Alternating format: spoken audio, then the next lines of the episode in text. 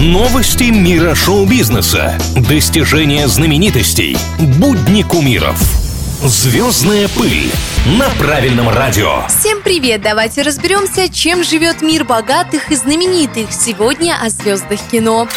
Оскароносный режиссер Квентин Тарантино стал владельцем исторического кинотеатра «Виста» в Лос-Анджелесе. Создатель фильма «Однажды в Голливуде» в 2007 году уже покупал кинотеатр Нью-Беверли, где показывают старые фильмы. В «Висте» будут выходить премьеры, но только в пленочном формате. Тарантино дорожит духом старых кинотеатров и считает, что создатели современных залов уничтожили всю их изюминку. Одной из главных задач Квентина – вернуть туда былую атмосферу.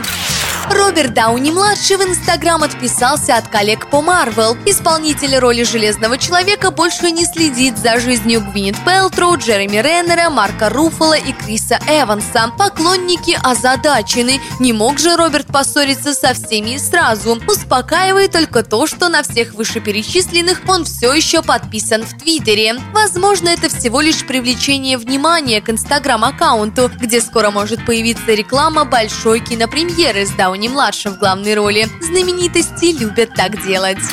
Что еще интересного происходит в жизни самых-самых, расскажу совсем скоро. Меня зовут Маша Сафонова, и это самые звездные новости на сегодня. Звездная пыль на правильном радио.